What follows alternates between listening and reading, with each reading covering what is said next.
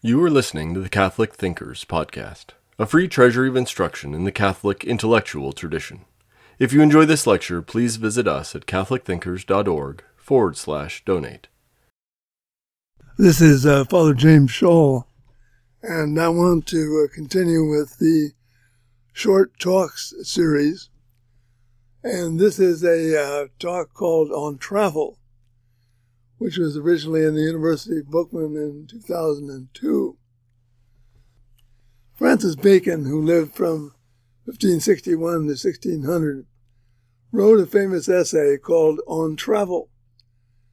It begins with the words travel in the uh, younger sort is a part of education, in the elders, a part of experience. He that travelleth into a country before he has some entrance into the language goeth uh, to school, not to travel. The end of the quote. Experience is what happens to us uh, when we encounter something that actually exists and something we would not know about in any other way, but, as it were, by being there. This experience is supported by and kept by our memory uh, so that we uh, know that this thing did happen. Travel, no doubt, is a worldwide industry today, though somewhat crippled and uh, certainly uh, made less comfortable by today's security in air travel. Bacon, no doubt, lived in the days before uh, simultaneous translations and widespread knowledge of other languages in the lands into which we travel. English spoken here is no doubt a sign in any major hotel or store almost anywhere in the world. But it is true that we can uh, have little experience without the language. We can, to be sure, see Mount Fuji in all of its beauty without knowing Japanese, but we can hardly know what is meant to the Japanese without knowing Japanese. Bacon assumed that when we go to another country, we would actually meet someone there with whom we would wish uh, to continue acquaintance. When a traveler returneth home, uh, let him not leave the uh, countries where he hath traveled uh, altogether behind him, but maintain a correspondence by letters with those of his acquaintance which were of more worth. Bacon thought that purchasing a beret in France or a lederhosen in Germany or an uh, Outback hat in Australia would not do it. Real acquaintance meant real letters, and suddenly uh, employing some foreign phrases or gestures uh, will seem odd uh, to his own uh, friends or on his return. Bacon is not against incorporating some foreign things into one's local habits or language, but he thinks uh, they should only be chosen, uh, only should be choice, choice flowers. Uh, but I again came across this essay of Bacon on travel. I had a nagging, when I did this, when I came across, I had a nagging memory of another phrase, quote, travel narrows the mind. Aristotle had said that some acquaintance with foreign manners and habits would prevent us from being too much uh, concentrated on ourselves. Travel, he thought, will enable us um, to be more judicious and understanding of what is going on in human nature. I was pretty sure that the expression travel narrows the mind was from Chesterton, but I was not uh, uh, quite sure. So I looked it up uh, on a search engine Sure enough, it is found in the first paragraph of an essay, What is America? in his famous book, What I Saw in America. Chesterton did not think uh, that travel was all that educative. Indeed, he thought the average Englishman in his uh, uh, suburb of Hampstead or Surbiton had more sympathy uh, for the Laplanders, uh, the Chinamen, and the Patagonians of this world if he stayed at home uh, than if he traveled and actually met one or another of these distinguished gentlemen or gentle ladies. When we are at home, Chesterton thought, we feel a certain broad, um, a certain bond for other human beings in distant lands. Quote, Man is inside all men. In a real sense, any man may be inside any man. But to travel is to leave the inside and draw um, dangerously near the outside. So long as he thought of men in the abstract, like naked, toiling figures in some classic frieze, merely as those who labor and love of their children and die, uh, he was thinking of the fundamental truth about them. But going to look at them, uh, their unfamiliar manners and customs, he is um, inviting them uh, to uh, disguise themselves in fascinating uh, masks and costumes. Many um, modern internationalists talk as if men of different nationalities had only to meet and mix and uh, and then understand each other.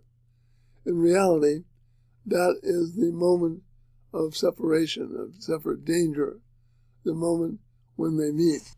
The end of the quote. Note that Chesterton, uh, for his part, was uh, exactly the opposite of what we would expect. We long, so we think, to know real men in their concrete circumstances. But when we first encounter the odd ways in which they do things, we will not know their language. We initially suspect that they are uh, barely human. Abstractions, on the other hand, are often more real than reality. Indeed, as Aristotle had said long ago in his uh, ongoing uh, conversation with Plato, we derive the abstraction from the widely di- uh, differing but somehow recognizable um, uniformities or forms in the uh, things we encounter in our travels. Chesterton thinks that seeing the world uh, narrows us, although even he writes uh, while traveling in America, quote, travel ought to uh, combine amusement with instruction, Chesterton continues. But most travelers are so much amused that they refuse to be instructed. I do not blame them uh, for being amused. It is perfectly natural to be amused at a Dutchman for being Dutch or a Chinaman for being Chinese. End of quote. Notice, however, that Chesterton says, I see nothing impossible in gaining experience, to use Bacon's term, or uh, instruction, uh, to use his own term, while at the same time being amused at what we see. Bacon thinks that on going a journey, uh, we should uh, go with a tutor uh, who knows his way around so that we do not have to waste time on finding out what is important to see. The only trouble with this view, however, as far as I can see, is that very often the best sights we get into people and places uh, uh, or when we are outside of what is uh, considered to be the most important uh, to see. With a tutor, we will never, I suspect, be too surprised. It is perfectly natural of being amused by the Dutchman being Dutch. Bacon also thinks that it was odd that when people traveled by sea, they kept diaries, uh, where there was nothing uh, to observe but water. But when they traveled on by land, which was full of things to see, uh, for the most part, they omit writing down what they encounter. Chesterton is also is able to see the, essential, the essentials of life from one's own home in Hampstead or Surbiton. Not that Chesterton did not himself travel.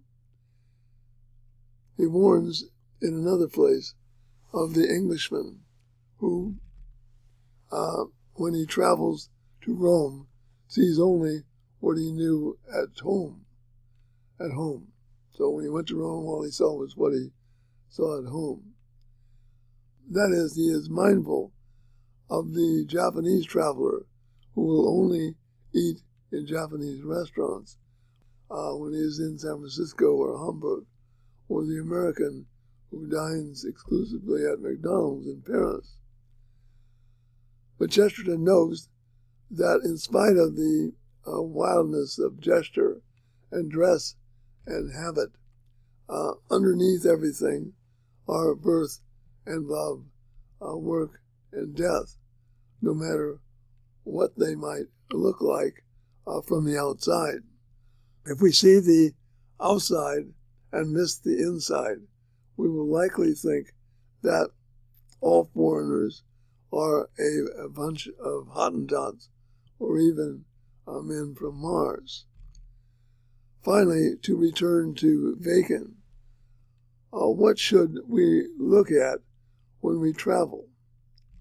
The things to see and observe are Bacon observed, and I will uh, add uh, numbers to them uh, just to stress their varieties. So this is what Bacon says to pay attention to. One, the courts of princes, especially when they give audiences to ambassadors. Two, the courts of justice, while they sit and hear cases. Three, uh, and so of uh, consistories, uh, ecclesiastic, ecclesiastical meetings. Four, uh, the churches and the monasteries with uh, monuments uh, which therein are extant. Five, the walls and fortifications of cities and towns. Six, and so the uh, havens and uh, harbors. Seven, antiquities and ruins. Eight, libraries. Nine, colleges. Ten, uh, disputations. Eleven, and lectures, uh, uh, where they are. Twelve, shipping and uh, navies.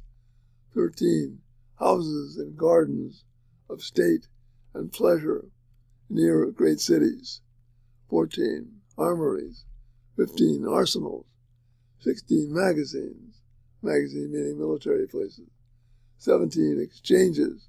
18. Bourses, stock exchanges. 19. Warehouses. 20. Exercises of horsemanship. 21. Fencing. 22. Training of soldiers and the like. 23. Comedies such whereunto the better sort of persons do uh, resort. 24. Uh, treasuries of jewels and, uh, and uh, robes. 25. Cabinets and rarities. 26. And to conclude, uh, whatsoever is uh, memorable in the places where they go, the end of the quote. Needless to say, this is quite a list but it is not quite all. As for triumphs, masks, feasts, weddings, funerals, um, capital executions and such shows, men need not to be put in mind of them, yet that they are not to be neglected. Thus, travel can uh, narrow the mind if we only see the outside of things. We need not to be uh, put in mind, as Bacon put it, of uh, certain shows like funerals and capital uh, executions, though uh, they too uh, are not to be neglected. We may, in our travels, be amused by the comedies uh, whereunto the better sort of persons do resort. Many modern internationalists naively talk as if men of different uh, nationalities and cultures had only to meet together and mix uh, to understand one another. We travel when young to know the language, to be educated. We travel as elders for experience. Man is inside all men. The fundamental truth of all men is that they labor and love their children and die. The end of the lecture. We hope you enjoyed listening to Catholic Thinkers. Please visit us at catholicthinkers.org forward slash donate to help us keep this content free.